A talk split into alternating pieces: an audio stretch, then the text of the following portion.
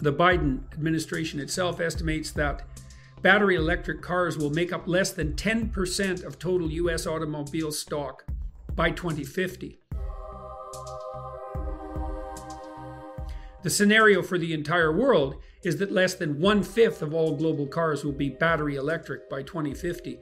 We should remember as well that we simply do not yet have electric tractors or heavy trucks or airplanes or ships. And that means that all the fossil fuel infrastructure that allows such machinery to operate will have to stay intact for our supply chains to continue their current necessary operations. And our turbocharge on electric cars will produce very little impact on the climate.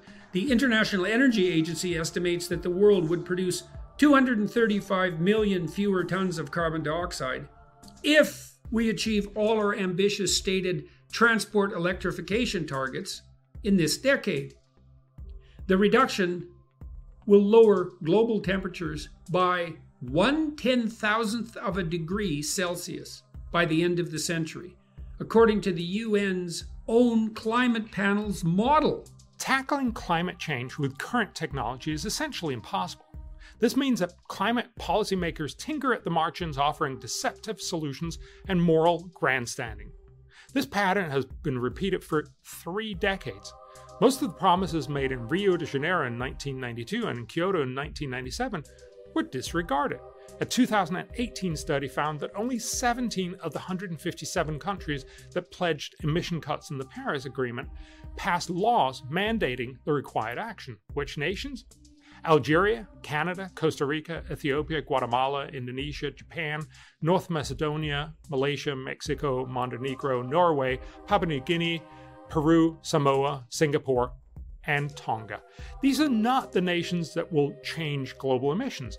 Even if every country did everything promised in the original Paris Agreement, the emission cuts by 2030 would constitute just 1% of what is necessary to keep temperatures rising under the 2 degree target. Failure, however, has not made politicians or the people they serve more careful or more adamant about searching for better solutions.